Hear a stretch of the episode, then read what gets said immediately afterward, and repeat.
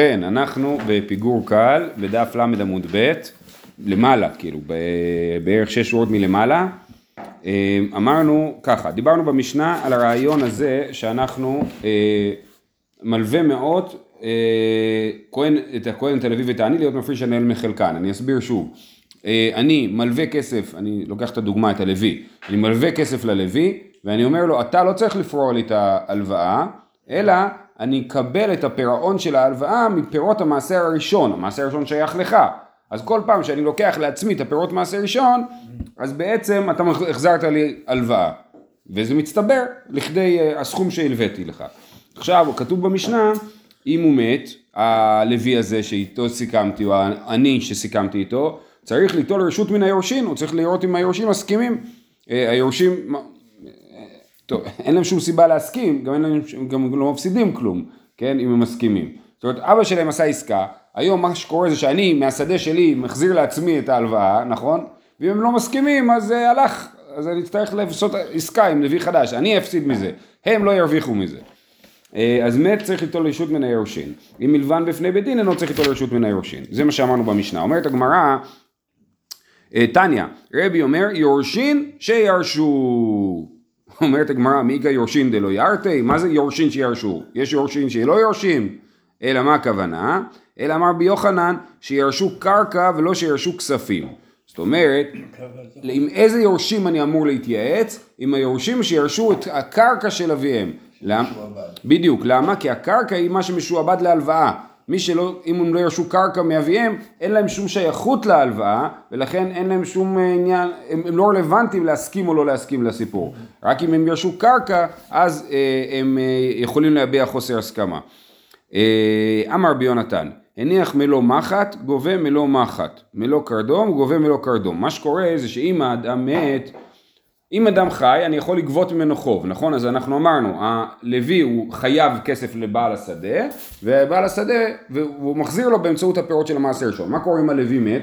אז הוא כבר לא חייב לו כסף, אבל החוב, משוע... יש שעבוד של החוב על הקרקע. זאת אומרת, ה... ה... כאילו, כאילו, אם זה היה חוב אמיתי, המלווה היה גובה את החוב מהשדה שהלוי השאיר אחריו, נכון? אה, אז הוא אומר, הניח מלוא מחט, גובה מלוא מחט. זאת אומרת, אם הוא הניח קרקע קטנה כמו מחט, אז כמה הוא יכול לגבות? כמה שהקרקע שווה. ולא יותר מזה. ואם הניח מלוא קרדום, זאת אומרת שדה גדולה, אז הוא יכול לגבות מלוא קרדום. זאת אומרת, יש, אם אין קרקע, בעצם אין ממה לגבות, כי בעל מטלטלין דיאטמי לא משתעבדים לבעל חוב, המטלטלים לא משועבדים לו, אז רק הקרקע, כמה קרקע יש, זה יהיה הכמות של החוב שהוא יכול לגבות. ו- אבל זה אה, אמר רבי יונתן, ורבי יוחנן אמר, אפילו הניח מלוא מחט גובה מלא קרדום, ואומרת הגמרא, אתכם מעשה דקטינא דאביי. כן אפשר לגבות יותר משווי השדה, כמו מעשה שלמדנו במסכת כתובות, מעשה דקטינא דאביי, ששם הבעל חוב גבה, אה, אה, גבה את הקרקע, אה, איך זה הלך שם?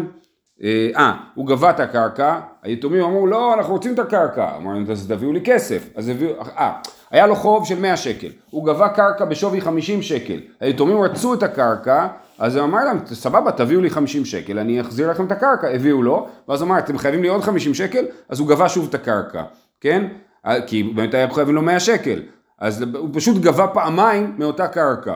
אז באותו אופן, אם הלוי השאיר קרקע קטנה, אנחנו יכולים להגיד שכאילו היא משועבדת לחוב גדול, כי תיאורטית היינו יכולים לגבות ולחזור ולגבות מאותה קרקע. לכן אפילו אם השאירו קרקע קטנה כמלוא מחט, גובה כמלוא קרדום. תנו רבנן. אם הם לא רוצים את הקרקע, אז הוא רק מקבל את הסכום הראשון. כאילו, אבל אנחנו עושים פה בכאילו, לכן אנחנו לוקחים יותר. לא רוצים את הקרקע, זה לא רלוונטי, כי אני לא באמת גובה מהקרקע, רק זה שיש קרקע, זאת אומרת שתאורטית הייתי יכול לגבות את כל החוב שלי, אז אני יכול לגבות את כל החוב שלי. זאת אומרת, להמשיך להפריש פירות מעשה ראשון ולקחת אותם לעצמי. אה, אוקיי, עכשיו יש לנו ברייתא שהיא לא ממש קשורה, היא בתחום של אה, תרומות ומעשרות. ואנחנו נקדים ונאמר שיש לנו מעשר ראשון, שזה המעשר שמביאים ל... לוי, כן, ולוי צריך מתוך זה להביא מעשר מן המעשר, מעשר מן המעשר לכהן, יפה, שזה האחוז בעצם מסך התבואה, נכון, יש 100 אחוז, עשירית מעשירית. עשירית מעשירית זה אחוז אחד. אה, תנו רבנן, ישראל, תלוי אם זה אם, אם זה טון, אז זה עשר קילו. זה. ישראל שאמר ללוי, מעשר יש לך בידי. אין חוששים לתרומת מעשר שבו. קור מעשר יש לך בידי, חוששים לתרומת מעשר שבו. ישראל אומר, הולך ללוי, אומר לו, יש לך אצלי מעשר ראשון, אז לא חוששים לתרומת מעשר. אבל אם הוא אומר לו קור מעשר, הוא אומר לו את המידה, כמה מעשר ראשון יש לו, אז כן חוששים לתרומת מעשר. זאת ברייתא משונה שאנחנו לא מבינים, ומה שאנחנו נעשה עכשיו זה נסביר אותה. אומרת הגמרא, מייקה אמר, אמר אביי אחי כאמר, ישראל שאמר ללוי, מעשר יש לך בידי, ואי לך דמיו. זאת אומרת, אי לך דמיו. זאת אומרת, הוא עושה את מה שכתוב במשנה, לא בדיוק. הוא אומר, יש לי בבית אה, כמות של מעשר ראשון, קח כסף, אני אוכל את המעשר ראשון. אז מה זה אין חוששים לתרומת מעשר שבו? הכוונה, אין חוששים שמא עשאו תרומת מעשר על מקום אחר. אנחנו לא חוששים שהלוי אמר, אה, יש לו מעשר ראשון, כל מעשר ראשון יכול להפוך להיות תרומת מעשר בעצם, כן? אז לי יש בבית מלא מעשר ראשון שצריך להפריש עליו תרומה, מעשר מן המעשר. אז אני אפריש את המעשר מן המעשר מהמעשר ראשון שלו, לא שלי. לי יישאר מלא מעשר ראשון שמותר לאכול אותו, ואצלו יהיה תרומה, כן? אז הוא בעצם גונב אותו, כי הוא כבר שילם לו על המעשר ראשון הזה. אוקיי, עוד פעם. ראובן אמר ללוי, לוי זה הלוי, כן? ראובן אמר ללוי, יש לי בבית מעשר ראשון, קח כסף במקום, תשאיר לי את המעשר ראשון שלי. לוי אומר, סבבה, אני קח, לוקח את הכסף, ואז הוא אומר, תקשיב, אני רוצה להרוויח פעמיים מהמעשר ראשון הזה. מה אני אעשה? אני, יש לי בבית, הלוי אומר, יש לי בבית עוד אה, כך וכך קילו מעשר ראשון, שלא הפרשתי ממנו עדיין תרומת מעשר, אז התרומת מעשר תהיה מופרשת מהמעשר ראשון שאצל ראובן, ולא מהמעשר ראשון שלי. ואז אני ארוויח פעמיים, גם שילמו לי על הפירות האלה, וגם אני מרוויח שאני לא צריך להפריש תרומת מעשר מהפירות שלי. כמובן שמדובר על אותם פירות, תפוחים ותפוחים, ענבים וענבים, כן? הוא יכול לעשות את זה. אה, אה, לכאורה, תכף נראה. אבל, אז, אז זה לא חוששים, כן? ישראל שאמר ללוי מעשר יש לך בידי וילך דמיו, אין חוששים שהם עשו תרומת מעשר על מקום אחר. אבל אם הוא אמר לו, קור מעשר יש לך בידי, כי במקרה הראשון הוא לא אמר לו כמה, הוא אמר, יש לי פירות, קח כסף.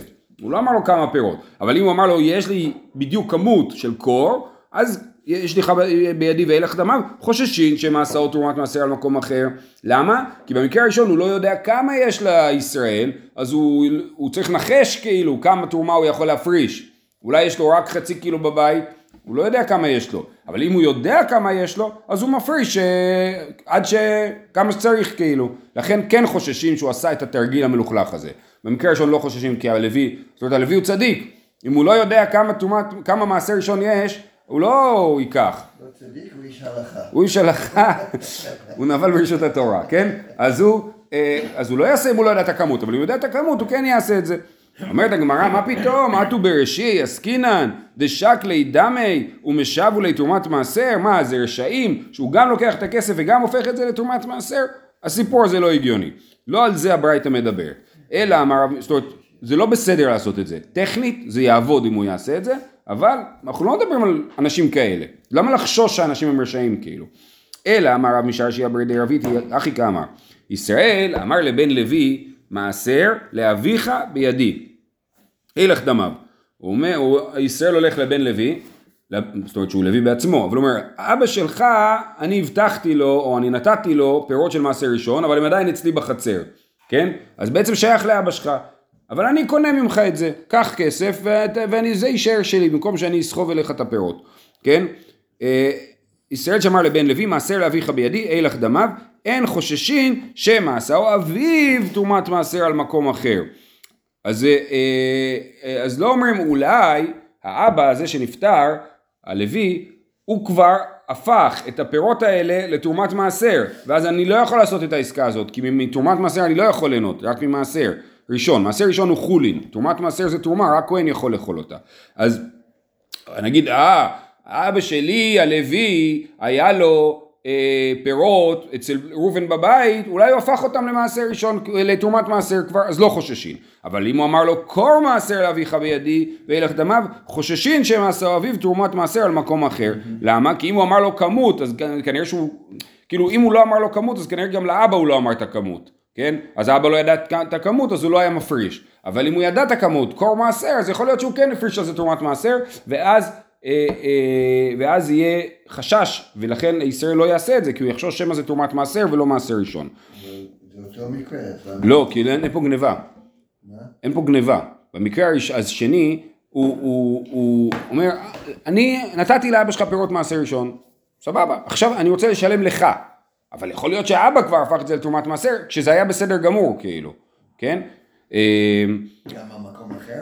אז זהו, אז אומרת הגמרא, וכי נחשדו חברים לתרום שלא מן המוקף, מה פתאום? אנשים לא תורמים שלא מן המוקף, צריך לתרום מן המוקף, ככה זה בדיני תרומות ומעשרות, בדיני תרומה, לתרום מן המוקף זה מחובר או קרוב, כן? יש לזה פרטים, אבל בעיקרון אתה לא מפריש תרומות, מעשר, תרומות בשלט רחוק, זה עובד, אבל לא עושים את זה, כן?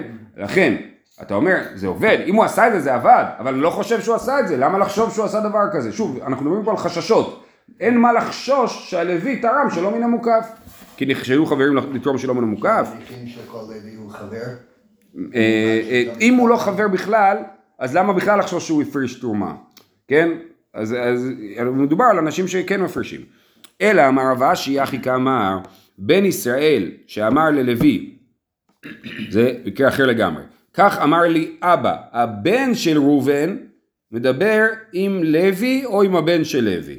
אומר, כך אמר לי אבא, מעשר לך בידי, או מעשר לאביך בידי. אז, אז הבן של ראובן אומר, אבא שלי לפני שהוא נפטר אמר לי שיש לי בבית אה, אה, מעשר ראשון ששייך לך, שהוא כבר אמר לך שהוא ייתן לך, או הוא נתן לך, כן? אה, או מעשר לאביך בידי, יכול להיות שהוא מדבר עם הבן של לוי ואומר, לאבא שלי אמר לי שיש לאבא שלך מעשר ראשון אצלי, חוששין לתרומת מעשר שבו, סליחה, כיוון דלא קיץ לא אבא מתקן לי בעל הבית. קור מעשר לך בידי, או קור מעשר לאביך בידי, אין חוששים לתרומת מעשר שבו, כיוון דקיץ תקון לתקני בעל הבית. אז זה הולך ככה. אני אומר, הבן של ראובן אומר ללוי, יש לך מעשר ראשון אצלי בבית. עכשיו, אז, אז במקרה זה דווקא חוששים לתרומת מעשר שבו. מה זאת אומרת חוששים לתרומת מעשר שבו? הלוי, שייקח את הפירות של המעשר הראשון, הוא יציר, יצטרך להפריש תרומת מעשר, כי הוא לא יודע אם ראובן תיקן את הפירות או לא תיקן את הפירות, הפריש את הפירות או לא הפריש. לכן הוא לא יודע. אבל אם הבן של ראובן אומר, איך קוראים לבן של ראובן? חנוך, חנוך ופלוך, חצון וכרמי, נכון? חנוך אומר ללוי, קור מעשר ראשון יש לך, אבא שלי אמר שיש, אה, אה, שיש לי בבית אה, חמש קילו מעשר ראשון ששייך לך, אז אנחנו רואים בטוח שראובן תיקן את זה. כי ראובן לא היה משיק, מה זה תיקן? הפריש כבר תרומת מעשר. הלוי לוקח את החמש קילו מעשר ראשון ולא מפריש מתוכם תרומת מעשר, כי הוא בטוח שראובן תיקן את זה. כי אם ראובן, ראובן? הישראל, אבל הוא לא חייב... תכף, זו שאלה מצוינת, תכף. אז אנחנו אומרים, ראובן, הוא לא משאיר בבית שלו מעשר ראשון לא מתוקן. הוא מפריש ומתקן את המעשר ראשון שלו, והלוי אומר, "אה, בטוח שזה מתוקן. אם זה לא שקול, אז אם ראובן לא ידע את המשקל, אז יכול להיות שהוא גם לא טיפל בזה. אבל אם ראובן ידע את המשקל, אז הוא בטוח טיפל בזה. אומרת הגמרא, אה, סליחה, וכי יש לו רשות לבעל הבית לתרום תרומת מעשר? מה פתאום ראובן מפריש תרומת מעשר מהמעשר ראשון של לוי? זה של לוי, לא של ראובן. אז שלוי יטפל בזה, ומי אמר שבכלל ראובן יכול לטפל בזה? אז מאיפה אתה אומר שבטוח שהוא טיפל בזה? אומרת הגמרא, אין, כן, יש לו רשות, אה, אבא אלעזר בן גמלאי, דתניא, אבא אלעזר בן גמלא אומר, וזה לכבוד פרשת השבוע, זה מהפרשה שלנו, ונחשב לכם תרומתכם. אתם יודעים שאחרי שפרשת קורח, אחרי כל הסיפור של קורח, אז יש לנו פרשה של מתנות הכהונה, כן? להגיד מה מגיע לכהנים וללוויים. אז לכן זה מהפרשה שלנו, ונחשב לכם תרומתכם, בשתי תרומות הכתוב מדבר, איזה שתי תרומות? תרומה גדולה ותרומת מעשר. תרומה גדולה זה מה שאני מפריש משל עצמי, ותרומת מעשר זה מה שהלוי מפריש מתוך המעשר הראשון שלו. זה בא להגיד שיש לתרומתכם, זה בלשון רבים, להגיד שיש לשתי התרומות את אותו דין. אחת תרומה גדולה ואחת תרומת מעשר. כשם שתרומה גדולה ניטלת בעומד ובמחשבה, כך תרומת מעשר ניטלת בעומד ומחשבה. אמנם תרומה גדולה זה לא חידוש שהיא ניטלת בעומד, כי אין כמות, לא כתוב בתורה כמה, אלו דברים שאין להם שיעור. תרומה לא אין לה שיעור, חכמים קבעו שיעורים, אבל אני יכול לעשות את זה בעומד. מזה לומדים גם לתרומת מעשר, שלמרות שלה יש שיעור מדויק, אחוז אחד, מותר לעשות את זה בעומד, אתה יכול להעריך אחוז אחד, אתה לא חייב לשקול, לא חייב למנות, אבל אתה עושה בעומד, ובמחשבה. מה זה אומר במחשבה? במחשבה זה אומר שאני לא צריך עכשיו להזיז את הפירות, אלא אני יכול להגיד, הפירות בצד הזה זה התרומה, הפירות בצד הזה הם חולין, כן? במחשבה בלבד. וראינו את זה לגבי הלוג יין, היין, נכון? שאני אומר, מה שיש פה הוא יהיה תרומה, נכון?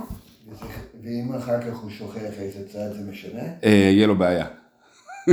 יהיה לו בעיה, יהיה לו בעצם תערובת של תרומה וחולין. אז זה אחד, והדבר השני שזה חשוב לענייננו, כשם שיש לו רשות לבעל הבית לתרום תרומה גדולה, כך יש לו רשות לבעל הבית לתרום תרומת מעשר.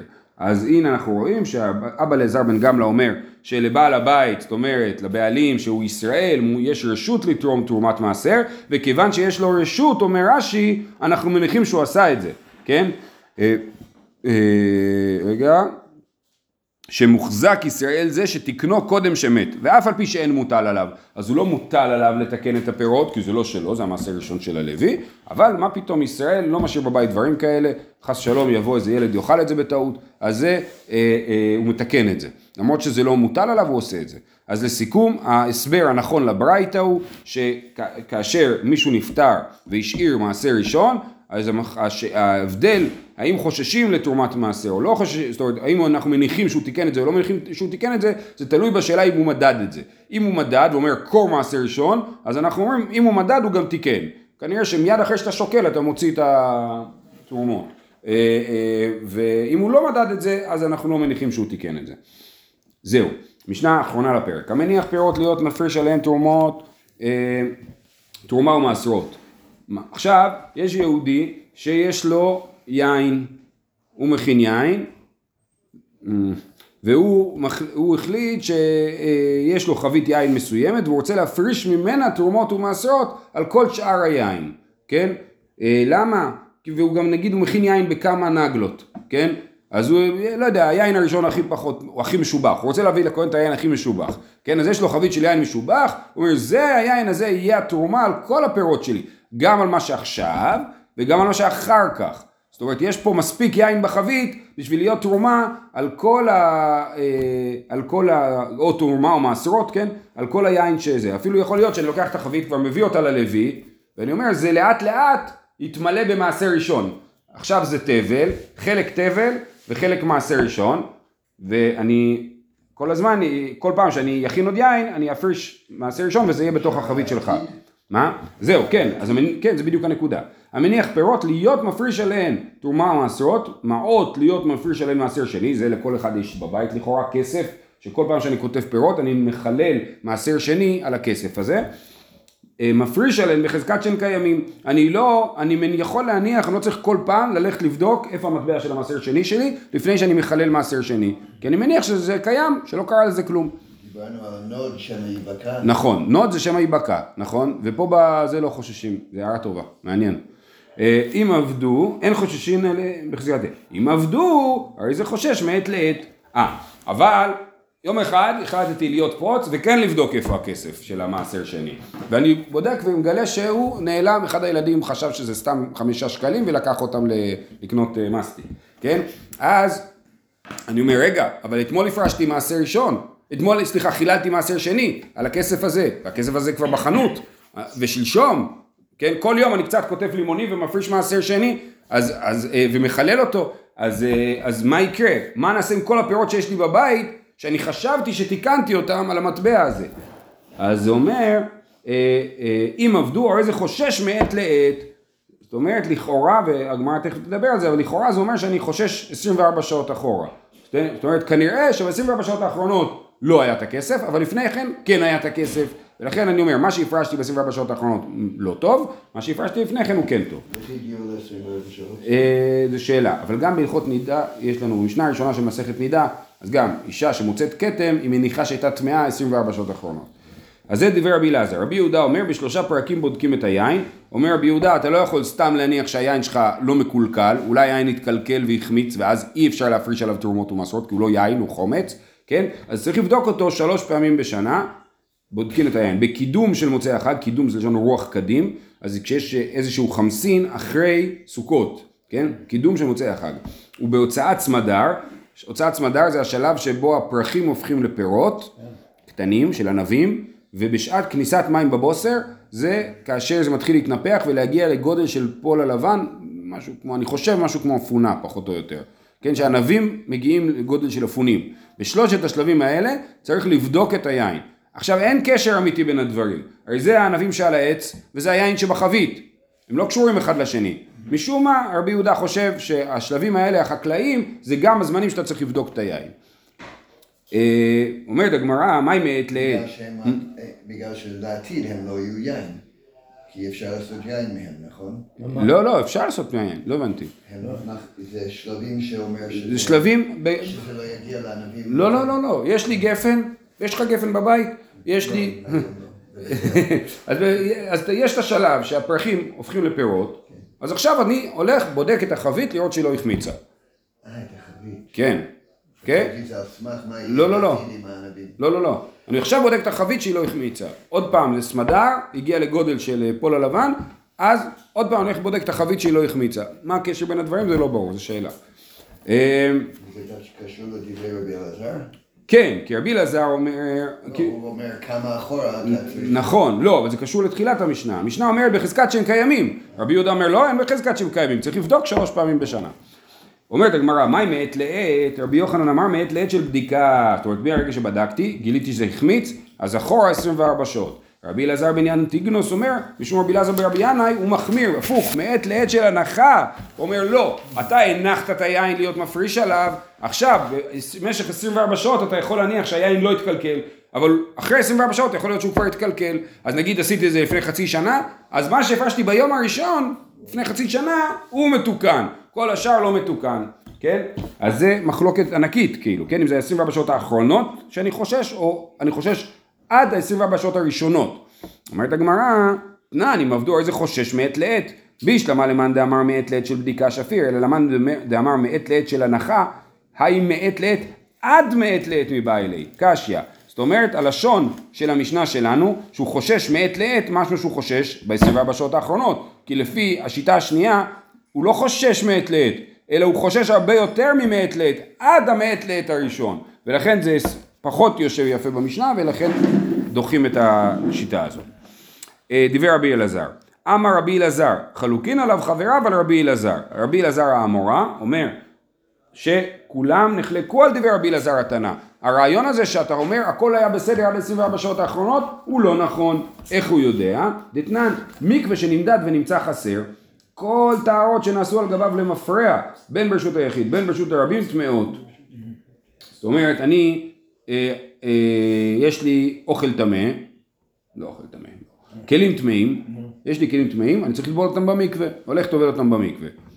אחרי חודשיים מישהו אומר, רגע, המקווה הזה אין בו 40 שיער, הוא לא, הוא לא מתאר את הכלים.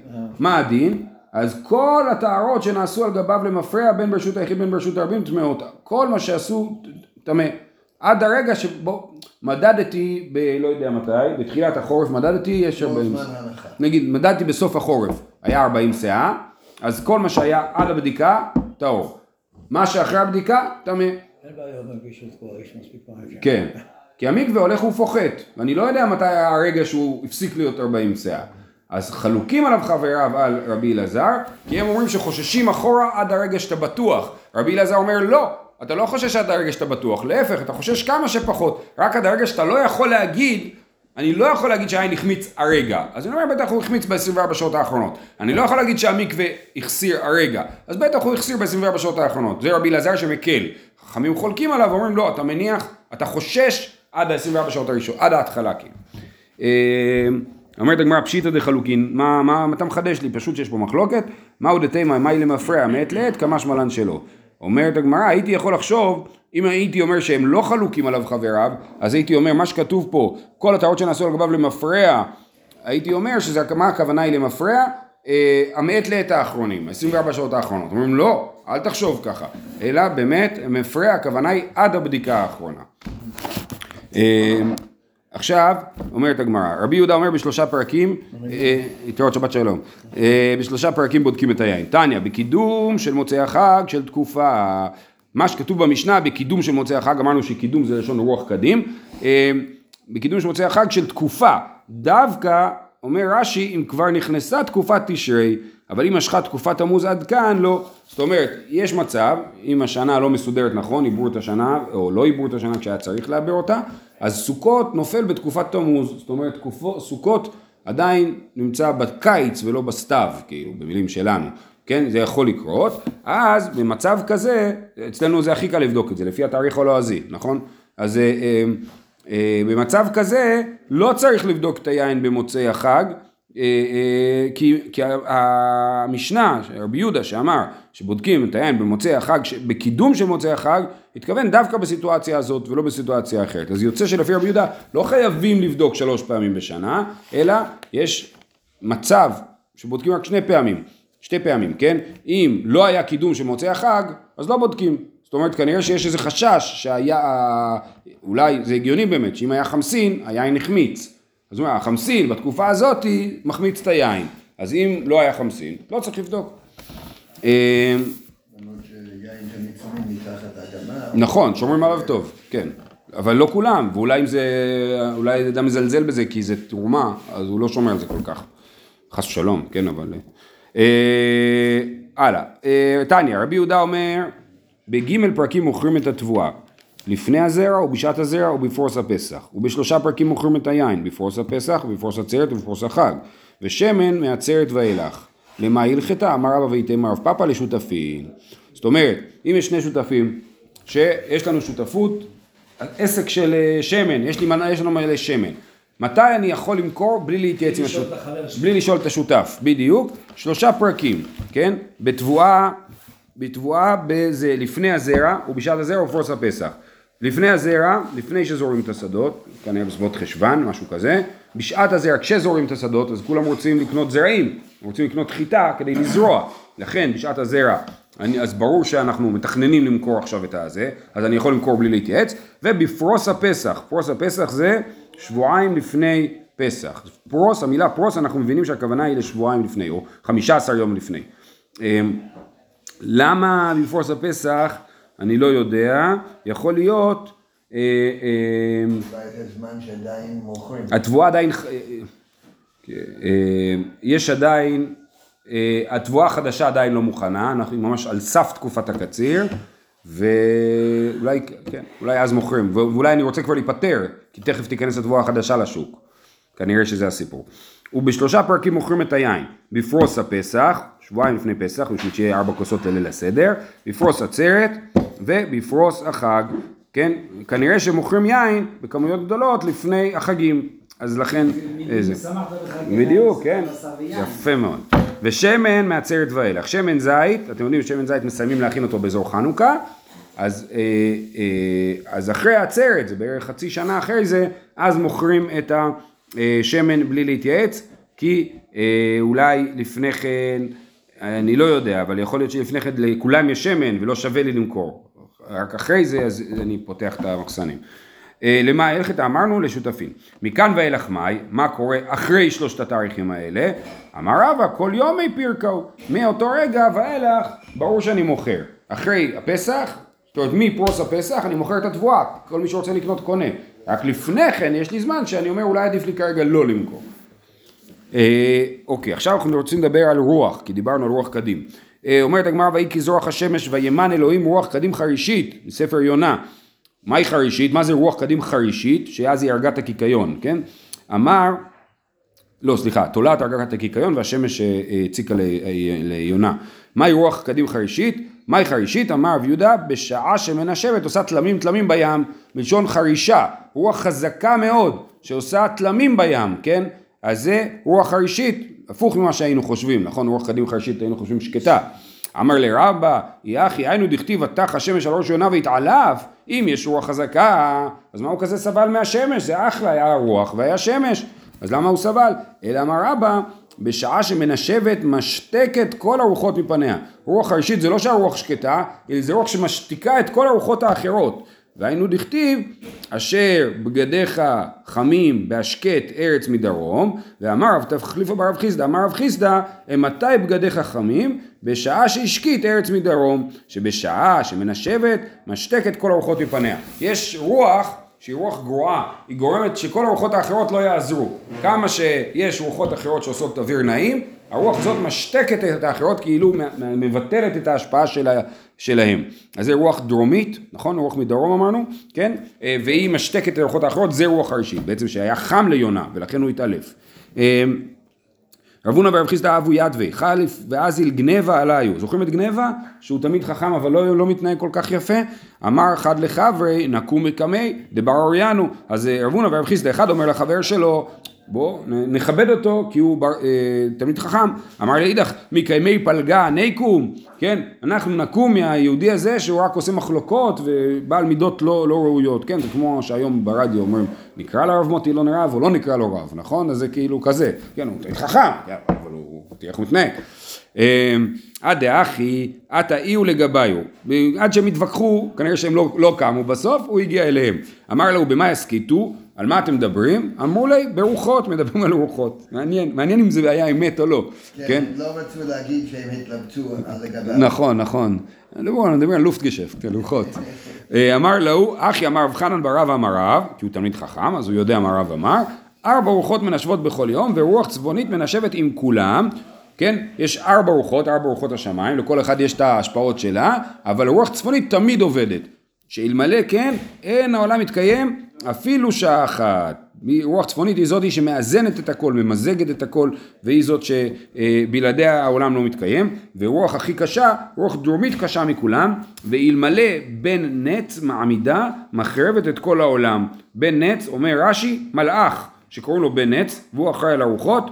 אם הוא לא היה מרגיע את הרוח, ורש"י אומר מעמידה בכנפיו, הוא מנפנף חזרה על הרוח הדרומית, שהיא לא תהרוג את כולם, כן? שנאמר, המבינתך יעבר נץ, יפרוס כנפיו לתימן, כן? אז הוא פורס כנפיו לתימן, ומרגיע את הרוח הדרומית. אמ, זהו, אנחנו נעצור פה, שיהיה לכולם יום טוב.